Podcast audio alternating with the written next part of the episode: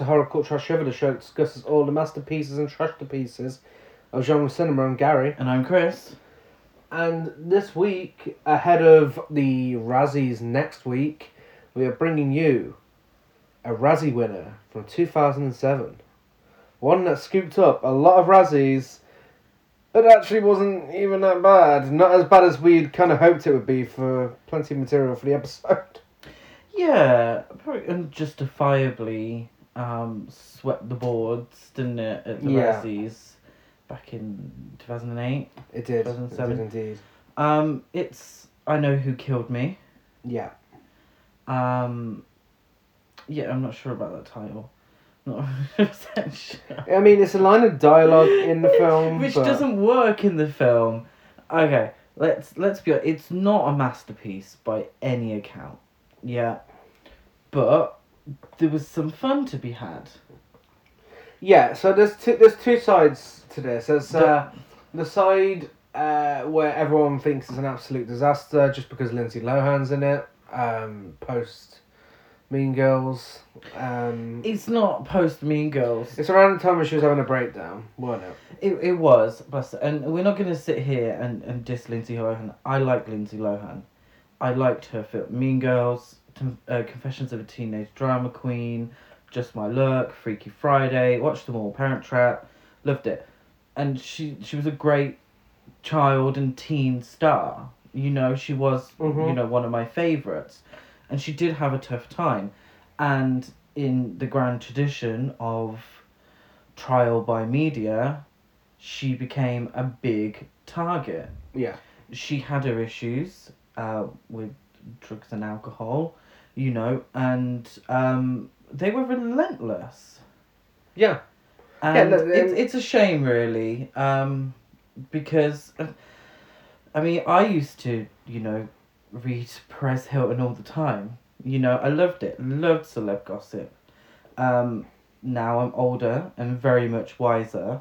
I realise how awful that whole thing was. Yeah, and he's a piece of shit. Yeah, so we're not here to judge that. No, absolutely not. It's such a 2007 thing. I mean, obviously Britney had the same sort of treatment. Absolutely. It was just a big joke to everyone, Any younger star, whether, from the music industry or the film industry, they're going downhill and they're having a breakdown. It's just one big joke to the media back in 2007. And it's absolutely shocking that we were alive to see that sort of time happening. It's not even that far away. And it hasn't completely ended now. No. Really. Now it's trial by social media. Yeah. But back at that time, Lindsay Lohan was a big target. And I think that's really why the film swept the board. Really did sweep the board at bullshit. The Razzie Awards. So, because Lindsay Lohan was a big target. This was her first real adult role. Yeah. The marketing all involved her dancing round a stripper pole. Yeah. This was, I'm assuming... a 18-rated film at the time. At 18, I think, because it is quite violent. And this was her breakout role into more adult films. Mm-hmm. And it is a fucking mess. It is a mess. Mm. And so people latched onto that. It was a big flop. Did fairly well on home video, I think. Yeah. This film trivia. People thought it was the kind of film you would probably prefer at home in your own company, if you know what I mean, like Showgirls. Yeah. So it was just a real target for the record, because there was some shit that came out that year, which I'm sure Gary will explain. Honestly, I really don't understand how this beat the likes of Norbit, and now pronounced Chuck and Larry, and Epic Movie, all these awards. This is absolutely bizarre. The awards it won, Worst Picture, Worst Actress, Worst Actress again, Lindsay Lohan playing two characters. Worst Screen Couple for Lindsay Lohan and her two characters. Worst Remake or Rip-Off. Worst Director.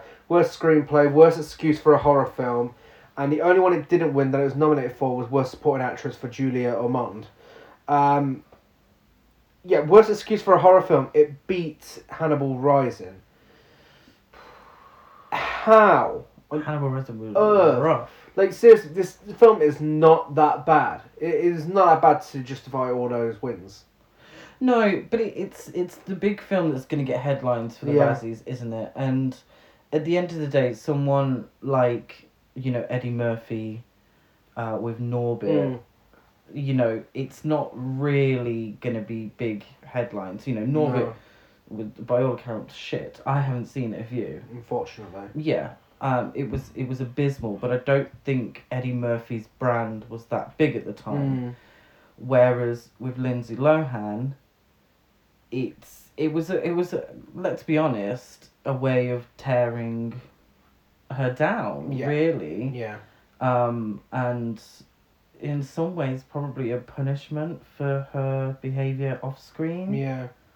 I think it's a real shame. It is a real shame. And I really hope, you know, Lindsay Lohan does have that comeback and gets to show us really what she's capable of. Because she, like I said, in her, you know, Disney roles and in Mean Girls, she had such a wonderful charm about her. That makes someone a star. You know, she was a star. She was, you know, really a household name. And I think it's a real shame because she has had her struggles with many child stars. They have their struggles, you know, being in the limelight, having a lot of things easily available to them. And I don't want to make the whole podcast about that, but I just want to explain that we're not here to, you know, diss Lindsay Lohan as a person. Yeah. That being said, this is a rough film. It's not. It is. This isn't a masterpiece by any accounts. No, it isn't. It's not a trashterpiece either. It's that awkward place in the middle. But yeah, that's what I was saying before. You know, you got one side of the internet and the film critics and whatnot who despise it. It's the worst film ever made. Whatever. But then you've got this other side, this new resurgence where people are saying it's a cult film, misunderstood classic. And it's not really either, it's just somewhere in the middle, which, you know, for us who are here to, you know, make jokes out of films, it doesn't really help us. But yes, I know... There's a few moments. There are a few. There are a few. Mentioning. And it is an important film to discuss on a podcast like this. It is a big part of horror, cult and trash history, because of its reputation. So, directed by Chris Sivertson. Who we saw in person just the other day. We did, not even realising. No. Yeah, director of the up-and-coming Christina Ricci film, Monstrous, which was the second best film we watched at Frog Fest. Yeah. He's come a long way. Yeah. He also directed All Cheerleaders Die, the original and the remake, Toolbox Murders As It Was, the documentary, The Lost Brawler, Don't Wake Mummy, Heartthrob, Did I Kill My Lover, and Driven to the Edge.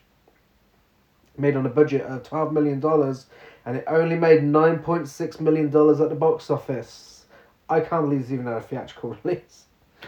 It has got direct-to-video written all over it. It has. So getting into the trivia, Lindsay Lohan's legal issues became a problem during filming. Some days she would show up late, some days she didn't show up at all. Whilst filming the climax and reshoots, Chris Sivertson used a body double and digitally replaced her face with Lohan's for the days that she wasn't on set. Not that you would know, it means it's so dark. I think that's maybe the choice was to make it so dark. Yes. Lindsay Lohan actually... by the way, she recently started TikTok and apparently we've been saying her name wrong all this time. She says her name is Lindsay Lohan. Lindsay Lohan? Yeah, I mean, we've been calling her Lohan for decades now. Like, I mean, I'm sure we all have. Yeah, I suppose it's... Do you remember that episode of Drag Race where RuPaul randomly told everyone that we'd been pronouncing Raven-Symoné wrong? No. And it was Raven-Symoné. Yeah. Maybe that's, you know, the same thing. Maybe Disney just... decided this is how it's easier to pronounce this way, and that's how they marketed all these child stars. I'm like, no, you're property of Disney now, so you'll pronounce your name the way we tell you to pronounce your name.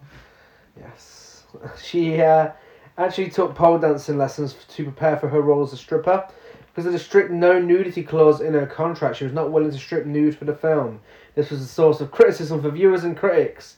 Because if Lohan is playing an exotic dancer, then nudity was naturally expected, made more apparent by the fact that the background strippers in the film do get naked, except for Lohan. AKA, if this was any other film and any other star, they wouldn't have a single problem with it. But because it's Lindsay Lohan, and this is an excuse for her to get her boobs out, and she doesn't do it, they're all pissed off. That's basically what that is. I agree with you to a certain degree. But, I mean, real-life strippers, they strip. Yeah. You know, we recently discussed a film called Dressed to Kill. Yeah. Where strippers stripped. We've both been to strip clubs. Yeah. The strippers stripped. That was the point. I was just... And I suppose if you're marketing... Because she's there front and centre on the poster, mm-hmm. you know, dancing around a pole... There's maybe certain expectations as to the role itself. Yeah. There were many scenes in the film of her performing as a stripper, mm-hmm. but it kind of falls flat because it's just her in, a corset going around a pole. Oh, definitely. Which if it was just one scene, you'd be like, okay, whatever. But it keeps... happening. It feels a little, when you're expecting this to be her breakout adult role, mm-hmm. She's playing twins, this is her really getting to grips with a thrilling role, something different to what she was used to doing. It does seem a little what's the word? Cop-out. It feels a little conservative. Yeah, but at the same time, if she did get it all out, then she would have faced backlash for that as well. That is, that is the thing. It was lose-lose for her. I think ultimately this just wasn't the right film. No. To choose for your breakout, proper acting role. Mm. This wasn't the film. Yeah. This is B-movie stuff here. Oh yeah. And I think if Lindsay Lohan wasn't in it, then we maybe would have gotten more camp. Yeah. And it maybe could have played up more on the ridiculousness of the whole thing.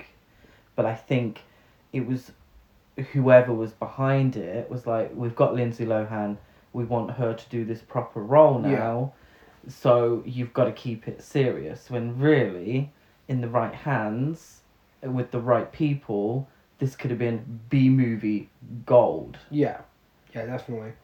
Because of her negative reputation, Lindsay Lohan couldn't even walk to her trailer without the paparazzi photographing her. Sometimes they would even end up in the background of some of the shots of the film. Yeah, really just...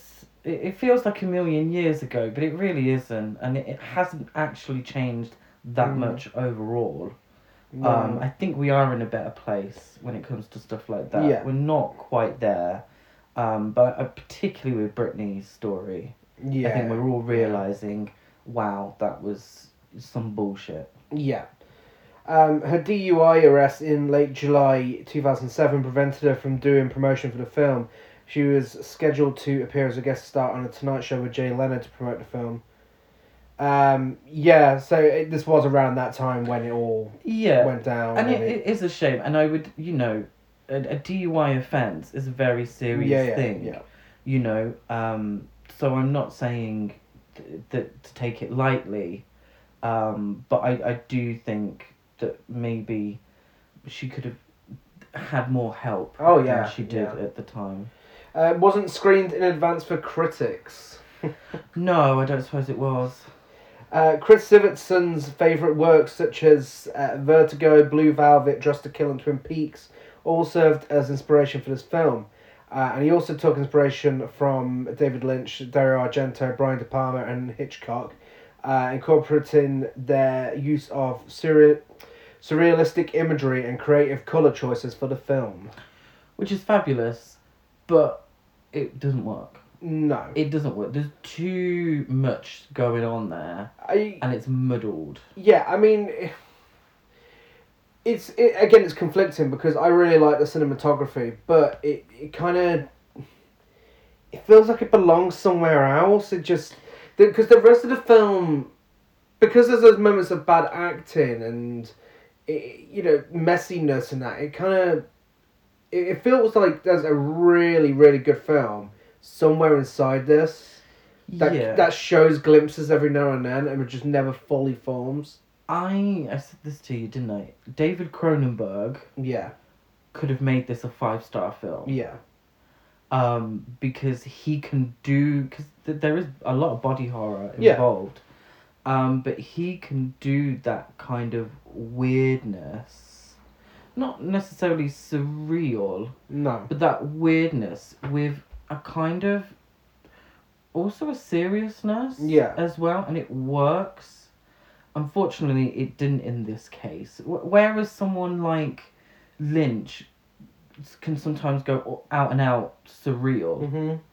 Mm-hmm.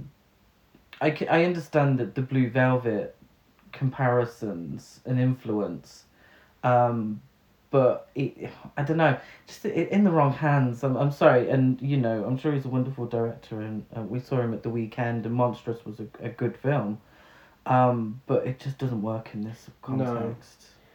No. In Aubrey's bedroom, seen throughout the film, if looking closely behind a door, you can spot a familiar purple guitar leaning against the dresser drawer. Not only is purple a colour made from combining blue and red, the two dominant colours of the film, it's also the same guitar that appears on the iconic cover of Lindsay Lohan's album, Speak. Yes.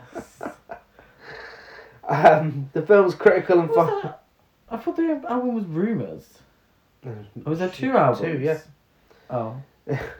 The film's critical and financial failure seriously damaged the careers of Chris Sivertson, actress Lindsay Lohan, producer Frank Mancuso Jr., and screenwriter Jeff Hammond, who never wrote another film script again after this film. I mean, Chris Sivertson's still making films now, and let's face it, they're kind of still on the same level as they were back then, so I don't know how much this really affected his career in comparison to Lindsay Lohan, who, as far as I know, hasn't really picked back up since. No, and she had a few duds at the time. Labour Pains was around that time. She did the TV movie of the Elizabeth Taylor and Richard Burton story, which wasn't very well received. She was also in The Disaster That Was Scary Movie 5 as well. But I think the big problem was her behaviour off set. And I think maybe people were pushing her to continue working. And I don't think it helped her situation. Whereas she probably could have done with some time off to sort herself out. Yeah. So, and I think she eventually has. I don't know what she's done recently. She is going to be in Christmas in Wonderland, which is in post-production. Oh. And Cursed, which is in pre-production. Okay. I mean... That looks a little cheap. That looks very cheap. At least it'll be at Frightfest. So... that might even be a bit much even for Frightfest. It's a shame, really, because she had charisma in bucket loads. Oh, yeah. She really did. I still think there's still chance for her, even though she's starring in shit like that. I think, we're in the land of requels now. You do a Mean Girls one, bring her back for that. Oh, yeah, that's actually good. In a 2019 interview, Sivertson revealed the existence of a 3.5-hour long director's cut. Fucking hell. And if it could get released, saying to a lot of people it doesn't make sense, and there are a lot of plot scenes, especially a lot of investigative FBI stuff that were just totally cut out of the film. I was more interested at the time with just the weirdness of it all. Yeah, one issue I do have, and it's not the people playing the FBI. But the FBI seems to kind of be plonked in. Yeah. And nothing really comes from it. No. And then the film kind of forgets the FBI by the end. Yeah. Which is unfortunate because it's part of the film that it's part of the film that grounds it in reality. Yeah. When a lot of it is ridiculous and, you know, the plot is ridiculous. And I can't speak on anyone's behalf, but I'm not sure if it's true, the whole twin thing, injury thing. Probably not. It's no. So there's the ridiculousness of that, and it probably could have done with less FBI, if I'm being honest. Well, more in the fantasy realm. I don't think we'll ever see the 3.5 hour. No. I don't think there's high demand for it. Though the film itself is a failure and critically panned, the score for the film by Joel McNeely received universal critical acclaim, regarded as one of the year 2007's best original film scores by critics. I really like the score. I thought it was really good. Yeah, the song choices are a little strange. Yeah. But yeah, the score was great. And a bit of trivia we've already discussed. This was Lindsay Lohan's first attempt at, you know, a more adult-oriented film. Her attempt to play against types and be taken seriously as an actress. Yeah, which pretty much means saying fuck and smoking a cigarette. Yeah, basically.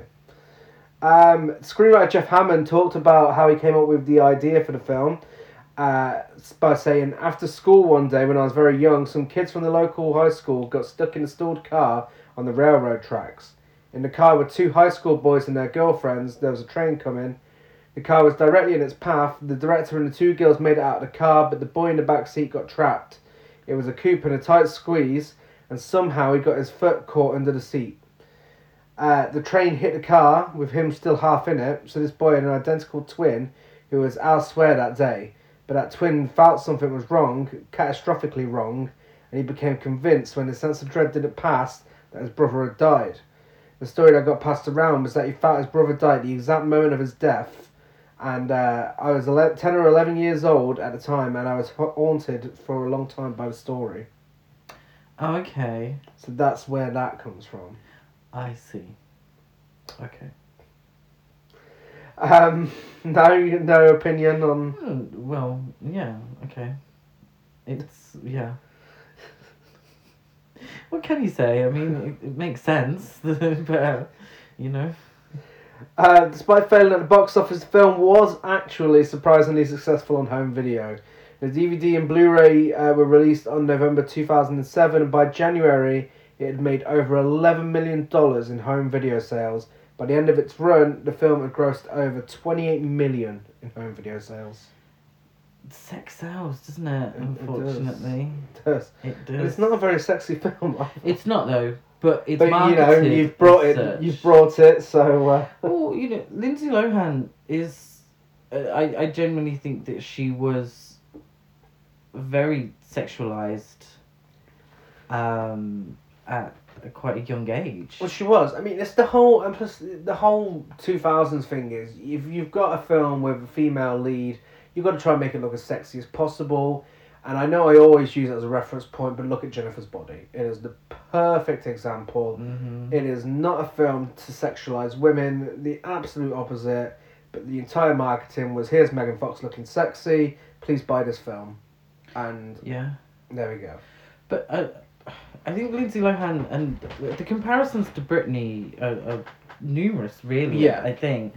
And I always remember a massive deal, huge deal, being made of Britney Spears when the Sometimes video came out.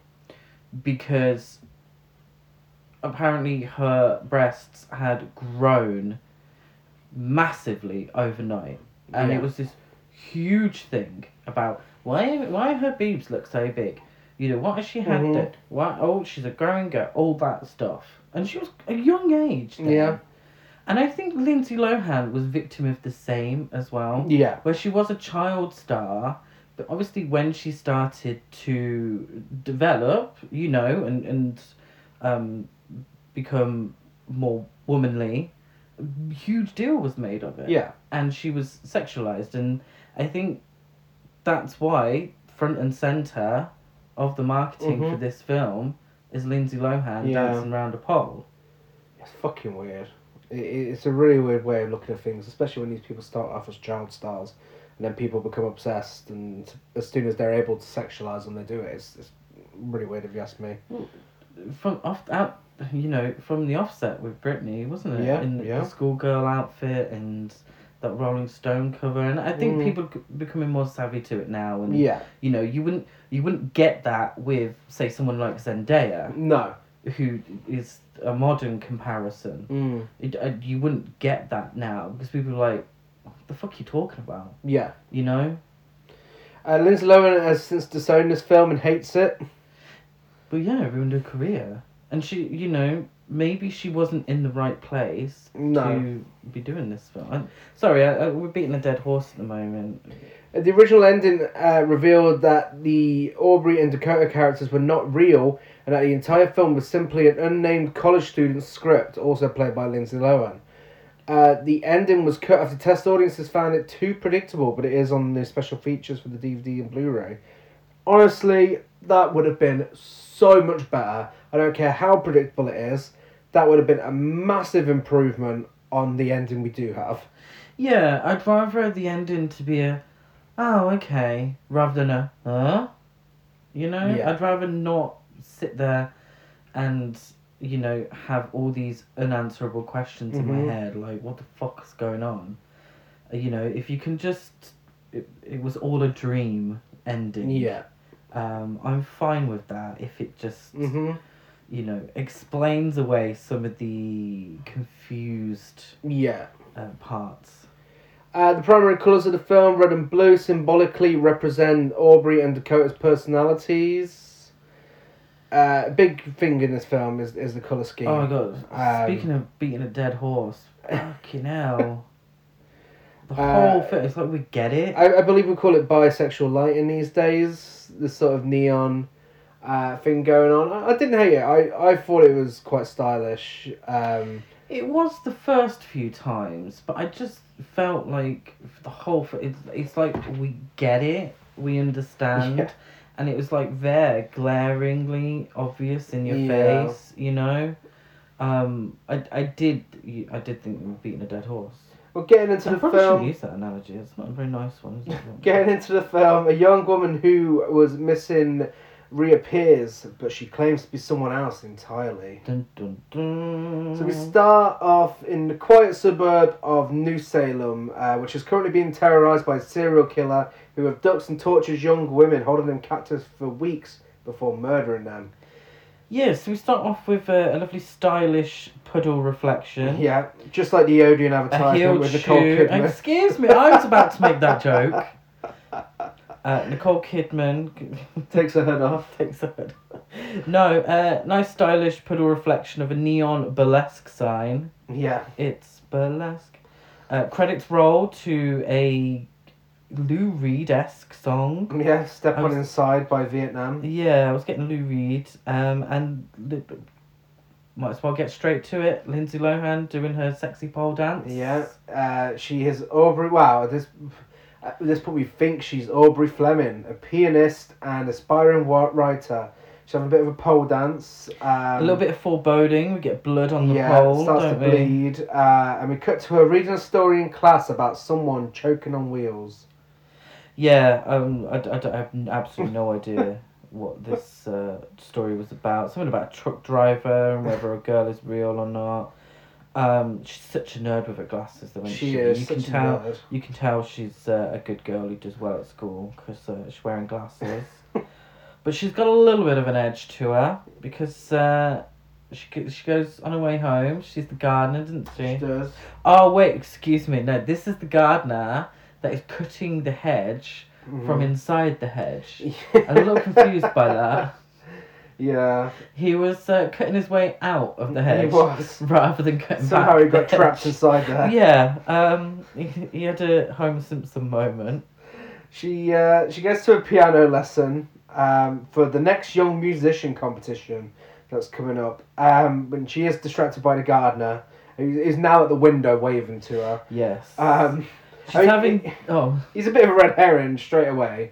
A little bit, yeah. She's having doubts. She is. And she wants to quit piano to focus on her writing and getting into Yale. Yale. I said, did I sound like Deja Skye doing Little John? Yale.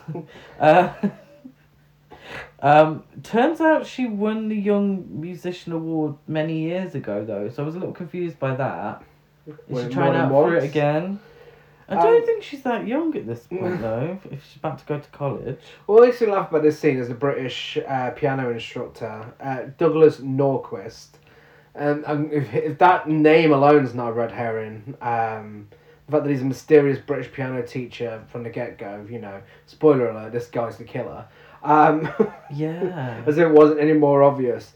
But she's there like... But it's not, I forgot he existed by the end. I was waiting for this reveal. I knew this was going to happen. It was a bit like Scooby-Doo when they pull the mask off and it's someone... Oh, were they in that episode? When were they in the episode? Who is this guy? Because his acting's so dodgy as well. You see he's trying not to be suspicious, but he's so suspicious. Yeah. And she's like, yeah, I'm thinking of quitting. He's like... Oh no, don't quit. And she's like, no, I definitely want to quit. It's like, okay, bye. And then just leaves. Yeah. We get a really nice shot of a Sphinx cat at the top of the stairs. Anything, you know, stands out about this cat? No. No, like giant testicles, like I front and centre. Can't say I noticed. Oh my god, it was right there, like right there. I was like, oh god. Well, I don't know why. I'm assuming it was testicle. I wasn't paying that much attention, but they. Well, I mean, you were paying more attention than me, clearly. They did. This stuck out. Whatever it was, it stuck out.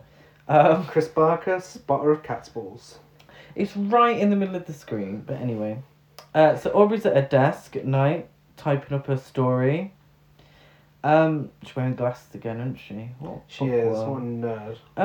Then we get a close-up of her bare foot. Tapping along to the sad indie song she's listening to. Yeah. Come on, Tarantino. I didn't know he was an influence. She cuts her finger... Oh, yes. The editing goes insane at this point. The editing's on crack. It just... we go from her in her bedroom having a quiet, you know, sad writing session. The next minute, she's getting a blue rose from her admirer, Jared.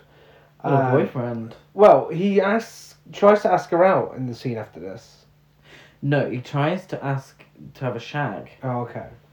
So he gives her a blue rose. She's like, where did you get a blue rose from? Oh, blue, you know that's my favourite colour. In a little bit of more foreboding, she pricks her finger. She does. But then we fast cut to... news reporters trying to get a cop to talk about a girl who's been murdered. Yeah, well, we get a pan to an array of missing girl posters nearby. Then we get a random scream. Absolutely no reason. No reason for this random scream. Don't know who it is, why it is. No idea. And then a police officer being harassed by the media in relation to a murdered girl being found. Yeah. And he's like, there's nothing to suggest that this murder has anything to do with the... fucking dozens of missing girls, which obviously it does have a lot to do with these dozens of missing girls. In class, Jared is trying it on with Aubrey, but she's having absolutely none of it. Yeah. Jared says that he's falling in love, and she's like, what the fuck are you talking about? She doesn't swear. She only swears when she's Dakota. She's like, what are you talking about? We haven't been together all that long. Then Jared, so embarrassing, he's asked by his teacher to show the female sex organs of whatever's underneath the microscope. I don't think it's explained. But he shows her the male sex organs. Yeah. So Aubrey's like, well, you're going to need to be more experienced before you date me. Yeah. And then, in a bizarre series of events... the teacher is informed about the missing girl that's been murdered. And she says, Jennifer Tolan's body was discovered this morning. Please don't ask me any more questions. I don't know the details. What the fuck is... The thing is, they come to the door, whoever's informing her, and she, it's very brief, the conversation. And then she does this thing, which is, don't ask me for any more details, I don't know. It's like, that's obvious. And like one sentence, they just, one sentence. You know that phenomenal scene in the pilot episode of Twin Peaks, mm-hmm. where it's, you know, everyone finds out at the school that Laura Palmer's been murdered. Yeah. Her body's been found. Do you think they were going for that? Probably. It didn't work. No. It did not work. It was just hilarious. Which is, don't ask me any more questions.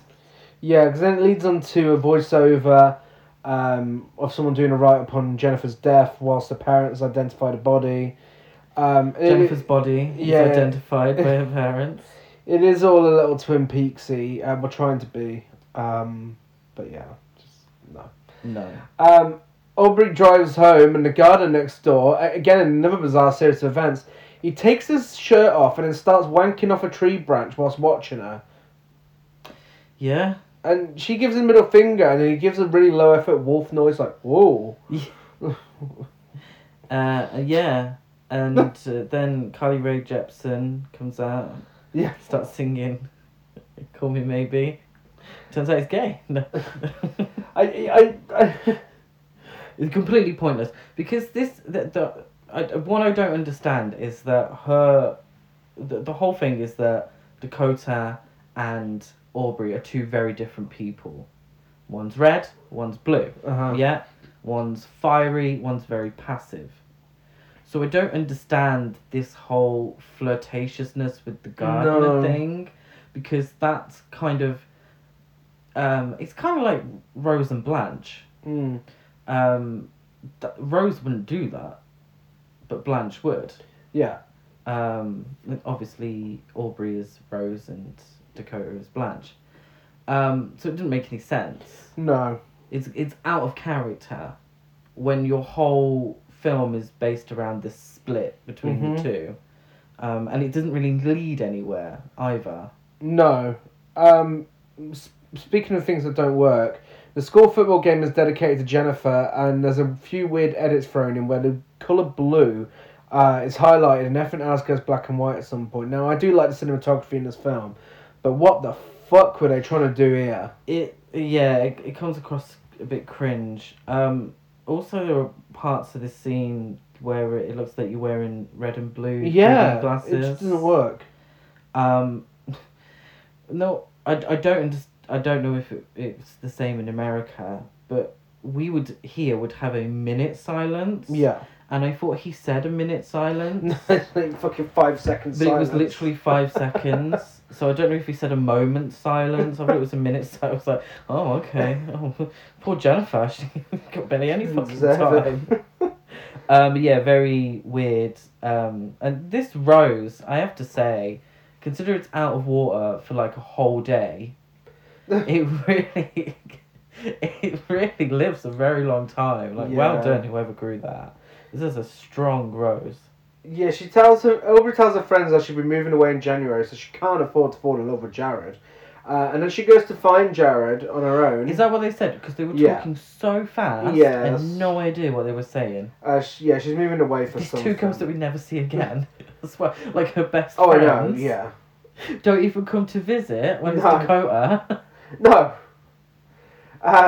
She goes to this in the 3.5 hour cut. She goes to find Jared on her own, and then she goes missing. Her friends try calling her, and Jared shows up, and he says, "Where did she park her car?" And her friend's like, "It's on the street with the street." Oh, come on, really? It turns out it's like round the corner anyway, isn't it? Yes, with a blue rose left in the front of it. Aubrey is tied up on an operating table somewhere by someone with blue gloves, and we cut away as her kidnapper opens up a call box. Oh yeah, so would this be dry ice? It's dry ice. So it's chunks of dry ice that he takes out, and then we fade to police speaking to Aubrey's father, Daniel. Yeah. The fades are fade to blue, aren't they? Of course. Then we get legendary housewife Garcelle, playing agent Julie Bascombe. Yeah. And she's talking to Aubrey's mother, Susan. Mm-hmm. Garcelle is from Real Housewives of Beverly Hills. She is. She's a legendary housewife. And she has very little to do in this film. Yeah. She's in it a fair bit. She is. But she ain't got much to do. But she does it well, and she's beautiful, as always. And I love her. Yeah. But yeah. Susan, Aubrey's mother's just there stroking a cat whilst being questioned. Yeah, she does the usual, you expect your children to come home at night stuff. That's in every film where someone's kid goes missing. And then we cut back to Aubrey, still tied up. And for a film that's been quite mild up until this point on violence, she starts having a fucking skin lifted off her hand with this dry ice. Yeah. So her hand's like between the two chunks, isn't it? Yeah. Of dry ice. And then the murderer proceeds to pour a thick blue liquid on her hands. Yeah. And then starts to cut off her fingers. Yeah, with a piece of glass. Yeah, this weird blue glass. Yeah. I don't know what it is. It kind of looks like that glass icing, not icing sugar. You know what I mean? I know what you mean, yeah. Sugar stuff, yeah. And it looks great. It's all practical effects, you know. Yeah.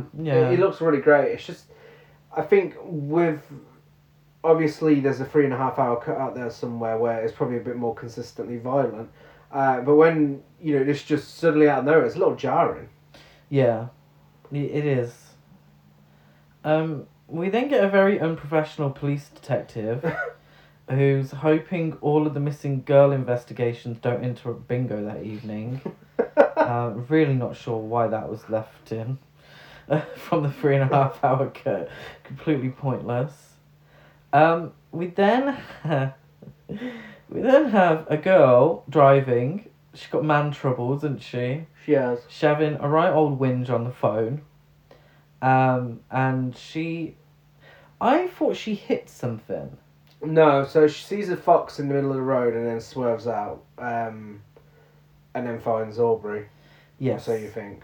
So she finds Aubrey. Yeah, this is going to be really confusing. I've just got her down as Dakota after this. Yeah, I've got her down as Dakota for this, thank God. But again, this is probably something we should have discussed before the podcast. I don't know why... It's worked out in our favour. I don't know why... this woman on the phone was so angry because she's arguing the fact that her boyfriend and her, they finish each other's sentences, but she's like really upset about it. Yeah. Yeah. You didn't finish my sentence. Aubrey has one of her hands and her leg and one of her legs amputated. The surgeons start operating on her, and the surgeon's like, "She's fucking awake here," and I'm like, "For God's sake." Yeah, which I confusingly thought was malpractice. And I'm like, oh, okay, is this just not going to be brought up? She's awake during the session. Yeah. But obviously it's whatever the guy has given. No, they're just bad surgeons. Yeah, but they must be. Because the whole idea is that Aubrey was awake as she was as the amputations were...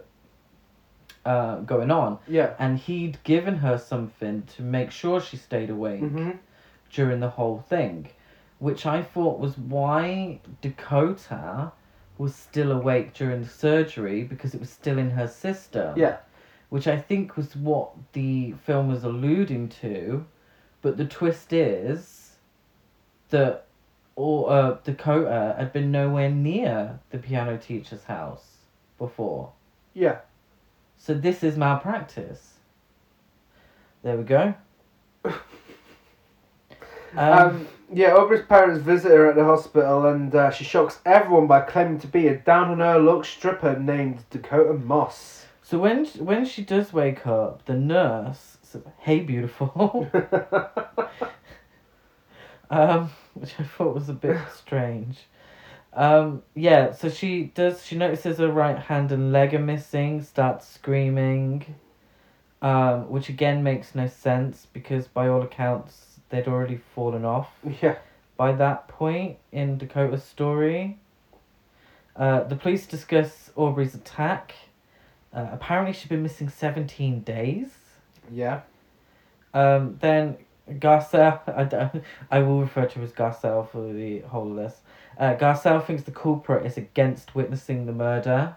Mm-hmm. And as always, Garcelle is 100% correct. Yeah. Aubrey believes she is Dakota Moss and not that Aubrey chick. Yeah, so Lindsay Lohan as Aubrey actually wasn't terrible. She's very Lindsay Lohan, you know. Yeah, it was on brand for her. As soon as she changes to Dakota, she differentiates the two characters by becoming a bad actress. Yeah. The struggle's real, unfortunately. Yeah. And essentially, in terms of performance, what separates the two is that, number one, she doesn't need glasses when she reads. Number two, she uses the word fuck as punctuation. And thirdly, she likes to smoke and have sex. Yeah. And that's it. In terms of nuances and performance, it's kind of the same. Yeah, just... Whereas you think you've got these two characters, yes, they look similar, they're twins, mm-hmm. but they've grown up separately from each other. So they would really be different. You know, like Parent Trap, where one of them had a British accent. Yeah. I mean, who's to say that they would have the same voice or the same... Do you know what I mean? Mm-hmm. There would be something different about them. Even though they're twins, mm-hmm. You know, they've been raised two very different ways. So I would like to have seen more, even though it would have been a dead giveaway, unfortunately, to the twist, which mm-hmm. is the fact that they are twins, it would have been a dead giveaway. But now knowing the twist, it's a bit like, oh, you know... Yeah. It's kind of, you know what I mean? Yeah. I just wish there would have been a little more to it. She gives a detective a backstory about how she was raised by a crack addict and how her mother died recently. And her mother only left her $11. And she asks if the detective is the fuzz. But we find out he's a psychiatrist who works with the FBI. Yeah, we get a flashback to Dakota finding her mother's dead body, don't we? Yeah. Dakota's wearing a red top. A red, like, tiger print top. So the FBI agent tells her that her... Well, he's not an agent, is he? Psychiatrist or whatever. They tell her that her injuries match a murder victim exactly. I'm a bit confused because she's really reluctant to speak to them. She is, yeah. And I don't know why. It's never really explained why she's so reluctant to speak to them. Or reluctant to help find whoever did this. Because in her head at that moment, she's still thinking that somebody has done this to her. Mm-hmm. Isn't she? She didn't explain... oh, wait, no, it makes sense now. Because the things that happened to her because of this stigmata twin thing. Yeah. So maybe she just thinks she was crazy. Yeah. I think that's why she's reluctant to help. Oh, God. Susan shows up and they're having a look at a picture of Aubrey. Why did I forget it? When she was younger in Hawaii. Dakota's like, oh, yeah, I did used to wear similar clothes to that, but in brown. And then Susan finds a photo of Jennifer in Dakota's bed. And start shouting in Agent Garcelle's face about it. Yeah. But Agent Garcelle's just like, oh, look, I just want to protect your daughter. Well, that's not really an explanation as to why that's in her bed. No. You could have shown it her and then taken them with you. Yeah. But, you know, she's like, Garcelle! The detectives are some of the most unprofessional detectives in cinema history. It's not great. They start questioning Dakota to help the FBI and... She tells them about her new job at a gentleman's club. And this is when we're introduced to her boss. Fat Tina, played by the icon that is Bonnie Aarons, who you may know from The Nun, as The Nun. And her first... Almost like the scariest thing on the planet in Mulholland Drive. So she shows up and she's like, I don't care how old you are, kiddo. If your ID says you're 21, you're fucking 21 to me. Yeah, all this with a topless pink lookalike in the background. So this is like the showgirls part of it, but with like barely any strippers actually like there, and like no camaraderie, no sort of interactions with any of her colleagues. She polled Dakota pole dancers to How Long by Out Hood. A strange choice, because it's not... It was a not very sexy, upbeat indie pop song, which I don't really understand. What's better is the generic rock... Freya by the Sword. Yeah, as she's taking a cigarette from a patron's mouth. She's then at the bus stop in a red coat. Yeah. And a thoroughly modern Millie hat. When a shadowy figure watches her and teleports next to her, scaring her before the bus pulls up. So, I mean, for the twist, this is just a creepy guy. Yeah. Or is this the killer? No, because the killer would have thought it was Aubrey. Well, suppose, yeah. What I don't understand is that this guy is... The piano teacher is Aubrey's piano teacher. Yeah. So why would he have to abduct her? Like why abduct her in public? Yeah. And if he's the one who's following Dakota, then why would he... Is he not concerned that Aubrey's in a strip club? Like dancing in a strip club. Is he not a little confused by the whole thing? The twist really renders a lot of this pointless. Yeah, some holes. She tells Agent Garcelle how the guy was intense. She didn't see his face, but she knows that he was in the club. I mean, considering he was so intense, she didn't really seem that bothered about it when he was there at the bus stop. Or was she making this story up to cover up the fact that her limbs just dropped off? It's probably just bad writing, to be honest. Probably. Agent Garcelle and the other detective are fuming and aggressively question her some more, so she rants at them about being locked up in a hospital like a prisoner. The psychiatrist believes Dakota is Aubrey and she's delusional. Yeah. And Dakota is just an... Oh, excuse me. Voice break. Dakota is just an alter ego. Yeah. Then the news breaks on TV that Aubrey has been found alive and is at the hospital. Mm-hmm. Which people did not want out because they still think that the killer wants to come after Aubrey and finish the job. Yeah. So Dakota has a nightmare about her assault and her arm starts bleeding. Yeah, which then it isn't a dream because it actually starts bleeding. Like the dream sequences in this, they kind of just happen and then you're left wondering, wait, hang on, was it a dream? Was it not? Is it a dream? Is it a psychic connection? Yeah. But then you're getting into the realm of psychically connected twins, which is, oh God. Yeah, and then that kind of just ends. More. That entire thing just ends, and then she's given her new robotic hand. She is, yes. And a prosthetic leg as well. Yeah, she's, she says it's creepy, and the guy who's invented it or is helping her with it says no. It's beautiful. After he helps her try to start walking again, but she picks up really fast. She's driven home with some Suspiria-style lighting used in the rain. Yeah, so my issue with this is that it makes for a very lovely-looking scene. And it's red and blue lighting flashing on and off with the lights of the police car that they're travelling in. But if you're trying to be inconspicuous... Yeah. Because of the media and a serial killer, probably best not to draw attention to yourself with the flashing lights. Maybe it would be best to have not been in a police car. With three other police cars travelling behind as well. Yeah, it's... But it does make for a very, very Suspiria-like scene. She arrives home and she asks Susan and Daniel if Aubrey chose the colours for her room before telling them that she doesn't like cats, but the cat with a big ball seems happy to see her. Yeah. Even more happy than earlier. Jared comes to visit with blue roses. Of course. Now he's got a whole dozen blue roses. And anything for his girl.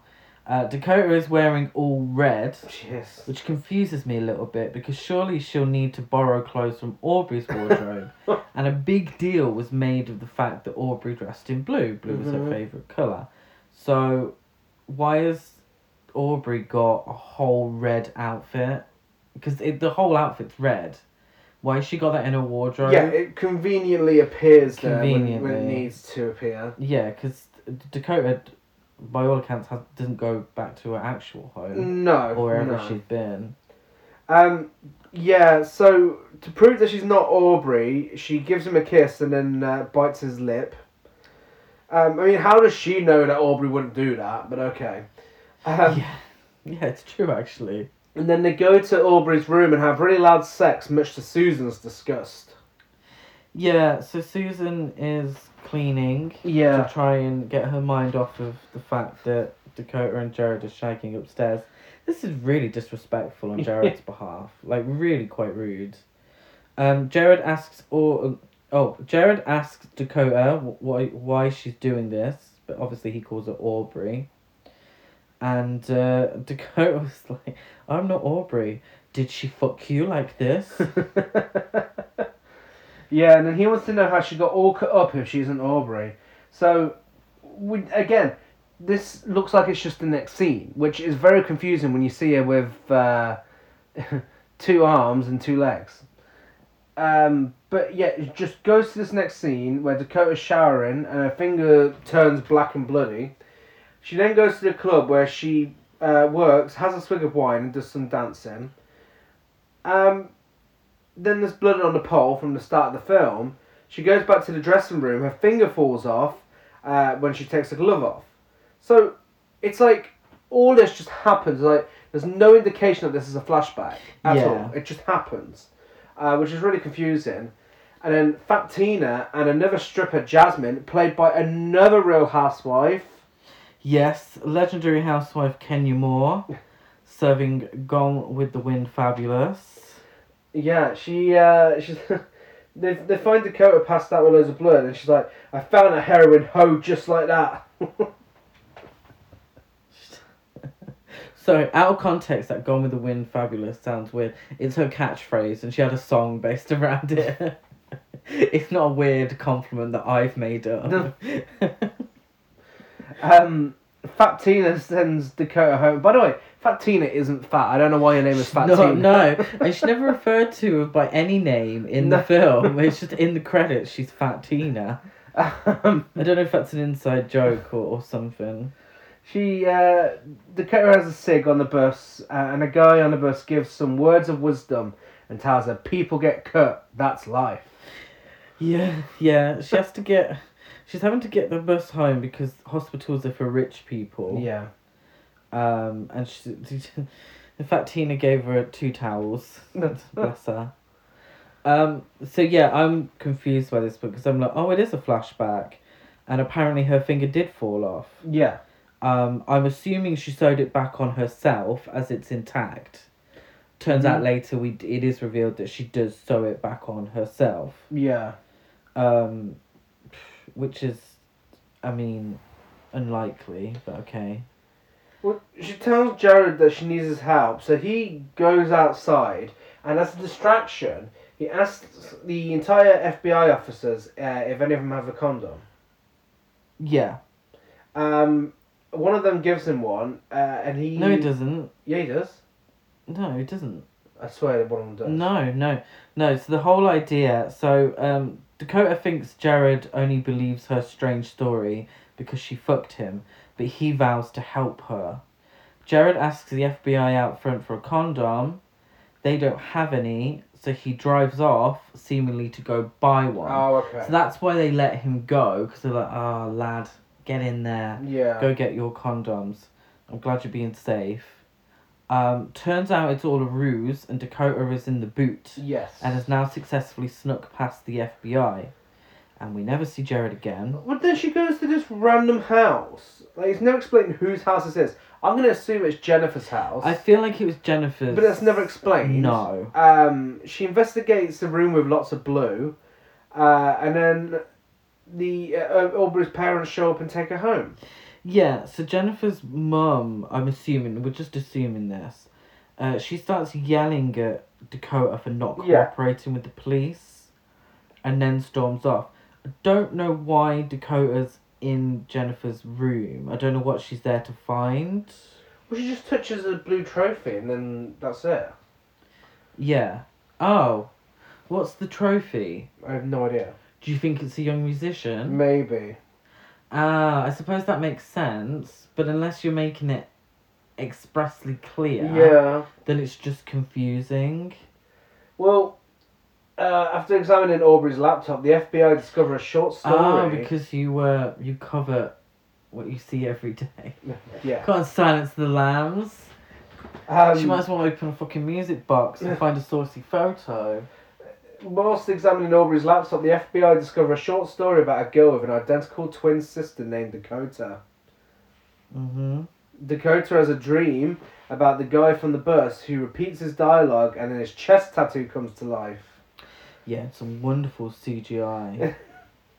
So Garcelle's found this story. Is this the last time we see Garcelle? I think so.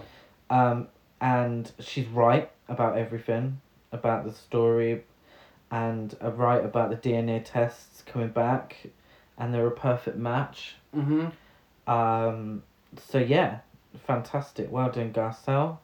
You were right on all counts, and we never see you again. We never see the FBI again, do we? No. We don't see the police, nothing like that. Dakota has her dream about the bus dude and his CGI chest tattoo of a heart with wings. He says sometimes people get cut. Sometimes people get cut in half. This causes her to have a sig and a bit of a search on Ask Jeeves, the updated version, ask.com, about unexplained bleeding wounds. And the first thing that comes up is stigmata. So she diagnoses herself with stigmata. Stigmata? I barely know her. She watches a video of Art Bell talking about previous cases of stigmata. Yeah. Poor man Stephen King looking dude. Yeah. Stigmata is in relation to Jesus. Yeah. So his wounds are the stigmata. There's a whole fucking film about it. Did you ever watch that? No. I never watched it. I think, was it Patricia Arquette in it? I think so. So it's to do with Jesus' wounds. It's the stigmata.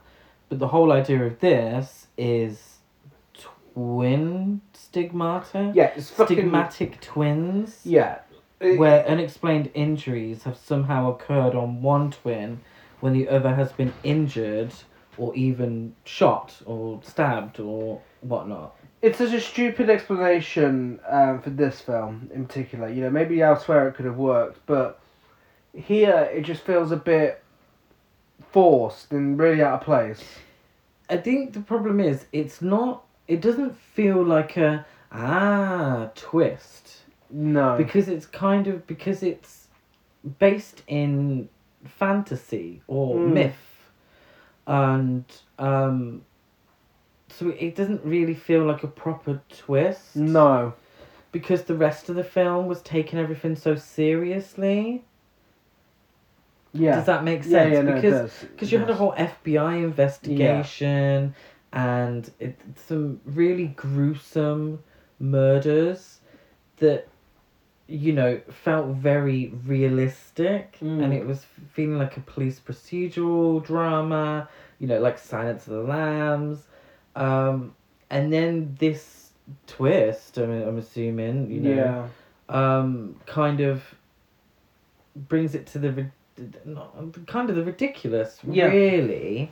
And it's kind of like, oh, Oh, okay. So are we not meant to be taking this seriously? No, and the thing is, Dakota is so easy to believe it as well. Like, I mean, there's nothing to confirm this is what happened. And straight away, she's like, yeah, that's it. I fucking got the stigmata. Exactly. And she goes and tells Susan all about it and says that she's Aubrey's long-lost twin. But to prove her wrong, Susan somehow has the pregnancy scan from when she was having Aubrey. Ultrasound. Yeah, she's got it on a TV. She has. So, I'm assuming back in the day it would have been on an old VHS. Because it says Aubrey was born in 1988, which, the same year as me. Mm-hmm. And I don't know how it works. Maybe they did back then, but she probably would have had to have had it on a VHS. Yeah. And then had it transferred to a DVD, so she could put it on the TV to show Aubrey. Well, just look at your scan picture. I was going to say, when the scan picture just sufficed. It was a very weird choice. And this is the turning point of the film now. So because lightning starts striking. Yeah. So this is it now. Up until this point, it's an entertaining enough film and a decent film at that, despite a few convoluted things here and there, as we've already discussed. But then as soon as you hit this point, Susan starts talking shit for about 20 minutes, just to make a point about being there for Dakota if she needs her. Dakota has a vision in a mirror of herself or Aubrey dressed like a bride being knocked out by a shovel and taken away somewhere, which makes her flowers fly away into a stream. Yeah, you get CGI blue rose petals falling into a stream. Yeah. Dakota's nose, which it's like she punched herself, isn't it? And her nose starts bleeding. Then suddenly everything falls into place. Mm-hmm. Inexplicably, there's no real, like, aha moment. No. Dakota confronts Daniel about letters she found. I can't remember when she found these letters, but she found these letters, which indicates that his and Susan's baby died, and he bore Aubrey from the crackhead down the ward. He did, yeah. We then get a flashback to Dakota sewing her finger back on, and waking up to her leg having fallen off in her sleep. So, and then she wakes up screaming because her leg has fallen off in her sleep. But then she also wakes up in the hospital screaming, shocked that her leg's not there. Uh-huh. Which I was a little confused by, because I feel like she was so uncooperative with the police, because she didn't think they would believe the story of her leg falling off in her sleep. Yeah. So, but why was she so shocked? And why the surgery? What's the surgery for then? Was the surgery just to close the wound? Because her leg had already fallen off by that point. Surely she didn't sew that back on. No, well, I mean, it's like I said, from this point on, it is just a fucking mess. It's messy. Daniel refuses to help her, so she tells him he's pathetic and to go fuck himself. And she goes to a nearby cemetery because of a vision that she had. After investigating the grave of Aubrey's recently murdered friend, Jennifer, you may remember her from earlier in the film. Wait, was that Jennifer's grave? Yeah. Oh. Dakota finds a blue ribbon. Did I misread that then? Maybe. I misread it as Aubrey's grave, which I thought was very confusing because I was like, surely that's very suspicious if the murderer's gone out and gotten a headstone made. Someone who's not even dead yet. Yeah. So she finds a blue ribbon from a piano competition with a message from Jennifer and Aubrey's piano teacher, Douglas Norquist. She's followed by Daniel and declares, "I know who killed me." Yeah, I know who killed me. Which, okay, makes for a great little clip in the trailer. Yeah. And it's also the title of the film. But considering she spent all of the film trying to tell people that she is not Aubrey. Yeah. getting very aggressive when people kept trying to tell her that she was Aubrey. She's done a whole fucking investigation. The whole film is based around the fact that she is not Aubrey. Yeah. And she needs people to understand she's not Aubrey. When she sits or whatever, wherever she is, and says, I know who killed me, it goes against everything that she's been talking about. It does. And this one line of dialogue... did you notice the... this is a really stylish scene, and it's the one part where it was like, yes, Brian De Palma finally gets split screen. Yes. I was waiting for it. The moment it was like, oh, you know, De Palma, Dressed to Kill was a big influence. Surely Body Double as well, big influence. Yeah. I was like, when we're getting the split screen, and it's in red, it's Dakota's profile, and then in blue, what I assumed was Aubrey in a grave. Yeah. Now, when I thought that was Aubrey's grave, not Jennifer's, I thought she had like a head to the gravestone, but now I understand that it's just a split screen between the two. Well, the two go without any FBI backup to Norquist's home to confront him. Of course. Daniel heads in alone, leaving a panicking Dakota in the car alone. Attempting to calm herself, Dakota refers to herself as Aubrey. AKA, they stole this from a different scene in the film and accidentally left it in there, clearly. I assumed this was the twin psychic connection. Yeah. And she knew that Aubrey was still alive and buried. I thought she knew that Aubrey had been buried alive. Mm-hmm. And that's why she's saying, breathe, Aubrey. As if trying to psychically tell Aubrey to breathe, which is whatever. It's confusing. Daniel is seemingly overpowered and is implied killed by Norquist, and Dakota, having entered the house, attacks Norquist in self-defense and cuts his hand off before being overpowered and tied up. Yeah, so this is the scene where I'm assuming Lindsay wasn't there, because it's very dark. Mm-hmm. You can barely see anything. When she does cut off the piano teacher's hand, you don't see anything because it's so dark. I thought she just cut the finger off.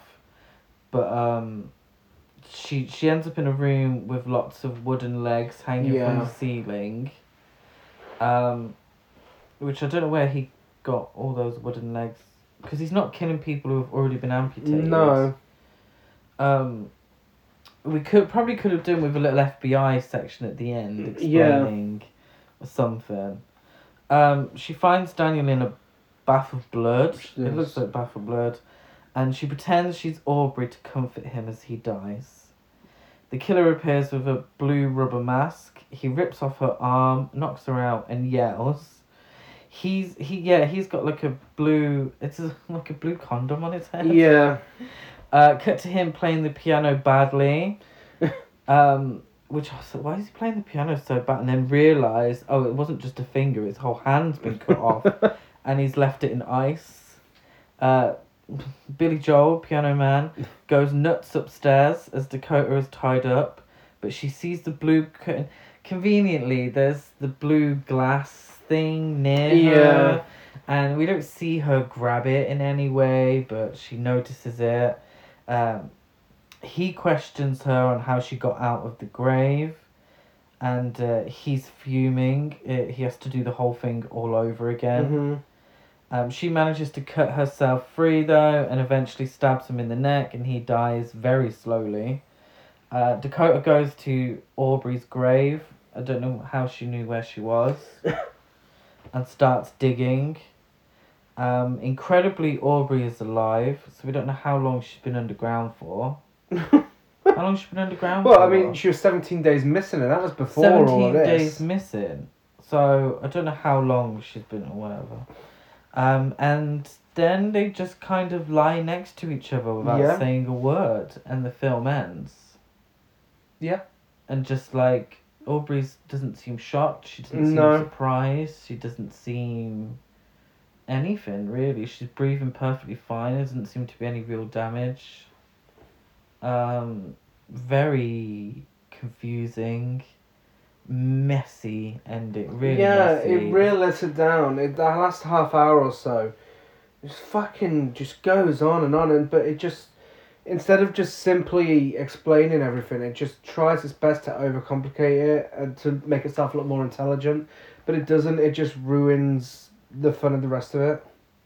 Yeah, it does. It's The problem is there's a solid foundation here for a good film, and it gets a little lost up its own arse at times. It does. And it becomes very confusing. And by the end, I was just like, oh, I just... Yeah.